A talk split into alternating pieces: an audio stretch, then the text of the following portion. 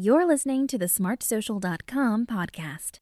Today's topic is non intrusive methods of monitoring your kids online. This session is from the Smart Social Week online parent conference, where you can hear from over 70 experts teaching about social media and screen time addiction.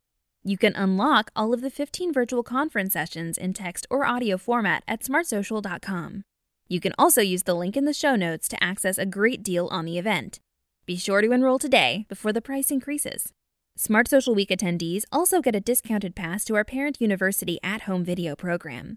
Join hundreds of parents who use this program to keep their kids safe and smart online.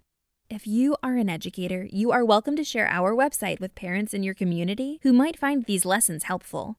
Please be sure to subscribe to this podcast on iTunes or wherever you listen to podcasts. And leave us a review so we can reach more parents and educators. Enjoy the show. Sometimes monitoring your student online can make you feel overprotective. But according to a recent statistic from GuardChild, 43% of teens say they would change their online behavior if they knew their parents were watching them. Therefore, it's important for parents to monitor their students' online activity. The best way for parents to monitor kids online is to be on the social media platforms that they use and have regular discussions about their activity. If you need help navigating the apps that your student loves, visit our Parent App Guide page and learn how you can keep them safe on each specific platform. Once you've become familiar with the platforms that your teen is on, start monitoring their activity. If you're wondering where to start, don't worry. We have some advice for you on today's show. We asked three experts to share their best tips on how parents can monitor and interact with their teens on social media without feeling like an intruder. Our first contributor today is Angela Rober, who is the Director of Communications at Project Harmony. Angela has this to say on using the same apps as your teens. You get a new phone for your teen, or your child asks you to play Minecraft the first time. What do you do? The first thing you want to do is learn about the app or the website your kids want to use or are already using. What is it? How does it work? What are the risks? This can be done in several ways. Using the apps in question is the best way to learn. Parents need to get on the app, game, or website that their student is using and use it too. This can give you an idea of what the app does and how your child or teen may use it. It can also alert you to possible risks. However, trying it out may not give you the whole picture, so there are a few other ways to learn about the online resources your child wants to use. Google or any other search engine can lead you to a wealth of information about any tools or apps. Instead of just searching for the name of the app or the website, consider adding search terms like risks, teen use, child use, or problems. This will lead you to issues that others may have identified about the app or website. Setting rules and expectations for app, cell phone use, computer, and internet use is key to keeping kids safe online. Use a social media or technology contract and go over it with your children to make sure expectations are clear. Make sure to have a conversation so your kids can understand the rules and can ask you questions.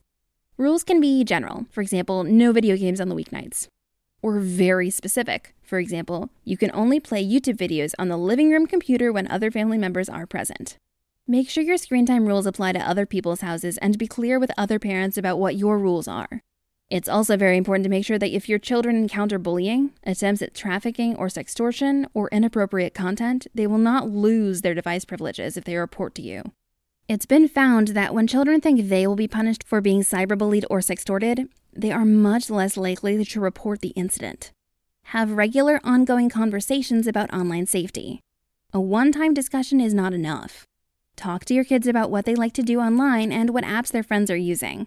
This way, you can address issues as they arise rather than being surprised by them. Monitoring can look differently for every family, every kid, and certainly every age group. Parents should consider keeping computers in a central location and requiring or encouraging media use in public spaces, like living rooms versus bedrooms. Different age levels may have different levels of monitoring. Monitoring kids online helps keep track of their activities on a website, game, or app, etc. That may mean reviewing the apps they download on their phone, following them on Instagram, or even doing spot checks of their computers. Sometimes you may need to monitor more heavily than at other times. If you feel that you want to install in depth monitoring on your family's computers or other devices, there are a lot of options out there. Some popular options that we found consistently rated highly by experts include Phone Sheriff, Content Watch's Net Nanny 7, the Symantec Norton Family Premier, and Qustodio Parental Control. Read Smart Social's review of each monitoring app on our Parent Control software page. Note that these options are not perfect. Each offer different levels of monitoring, such as how parents can control settings and be alerted to issues. Keep in mind that even with these monitoring solutions, parents still need to stay on top of children's online use. Online safety should remain a part of your family's regular discussions. If you create a social media or technology contract with your children, keep up your end of the bargain. Make sure to enforce things like phones off by 10 p.m. or no texting during dinner.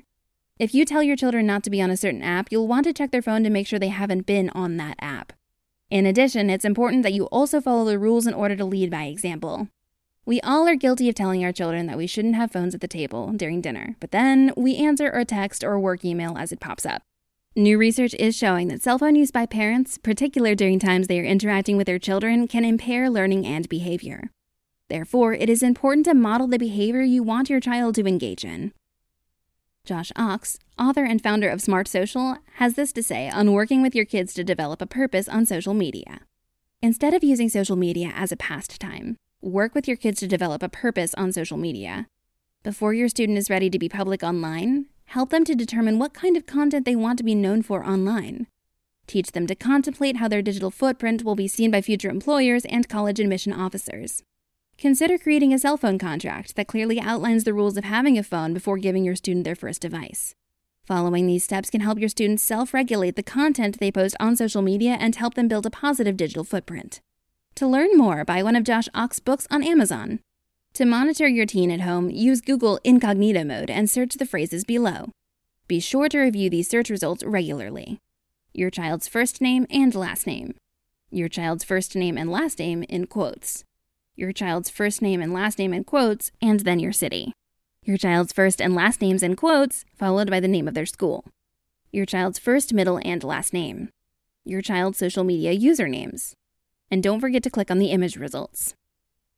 Our next contributor today is author Layla Sales. Layla has this to say on helping your students develop a healthy relationship with social media through discussion. While the basics of internet safety are obvious to most children and parents, e.g., don't give out your address to strangers, it's easier to overlook the detrimental psychological effects that social media can have on us. Here are some talking points parents can use to help their student develop a healthier relationship with social media. 1. Imagine your post being seen by the person you least want to see it. For example, if you're posting a mean joke about a teacher, imagine that the teacher is reading it. If you excluded a friend from a party, imagine her response to those party photos before you upload them. 2. Just because you want to put something in writing doesn't mean you need a limitless audience for it. If you just write something in your journal or in a text to one friend, that may scratch the same itch without leaving you open to public scrutiny. 3. Don't put anything on the internet that you wouldn't be willing to say in person. For example, if you wouldn't tell a friend to her face that you're angry with her, you shouldn't be aggressively hinting about it on Snapchat. 4. Remember that people's portrayals of their lives on social media are curated. Nobody is as effortlessly happy and beautiful as they appear on Instagram. Avoid comparing yourself to fiction. 5. Remember that everyone on the internet is a real person with hardships and feelings every bit as real as your own. It's easy to lash out at someone online when they are just an avatar or a screen name. It becomes more difficult when you remember that they are a fully formed individual, just like you. Our last contributor today is Emily Mendez, a writer and expert on mental health. Emily has this to say on having your own accounts on the same social media platforms that your children use. Find out what social media sites your kids and teens are using Snapchat, Instagram, and YouTube, for example, and have accounts of your own. Follow your kids' accounts and monitor what they share with others. Check the privacy settings on your kids' social media sites and talk to them about what they and their friends post. Also, use tools like Apple's Family Sharing feature. This feature allows your tween and teen to use social media and provides you with a way to monitor what they are doing online. Tweens and teens should understand that you will have access to all of their passwords and user IDs as a condition of having these accounts. So, in conclusion, yes, it can be tricky to monitor your teen's online activity. Teens know how to hide their behavior on social media, usually within a private messaging feature. They are constantly downloading new apps, and they learn new platforms incredibly quickly. The more parents monitor their students' online activity, the safer they will be. It doesn't mean that you're being intrusive if you monitor your teen on social media. By following the advice we've outlined in this episode, you will have a better chance of keeping your family safe online. Today on smartsocial.com, we're talking about non intrusive ways to monitor your kids' activity online. Thanks for joining us today on the smartsocial.com podcast. This session is from the Smart Social Week online parent conference, where you can hear from over 70 experts teaching about social media and screen time addiction. You can unlock all of the 15 virtual conference sessions at smartsocial.com or use the link in the show notes. Be sure to enroll today before the price increases. Smart Social Week attendees also get a discounted pass to our Parent University at home video program. Join hundreds of parents who use this program to keep their kids safe and smart online. If you are an educator, you are welcome to share our website with parents in your community who might find these lessons helpful. Please be sure to subscribe to this podcast on iTunes or wherever you listen to podcasts. And leave us a review so we can reach more parents and educators. You can learn more at smartsocial.com. Thanks for listening.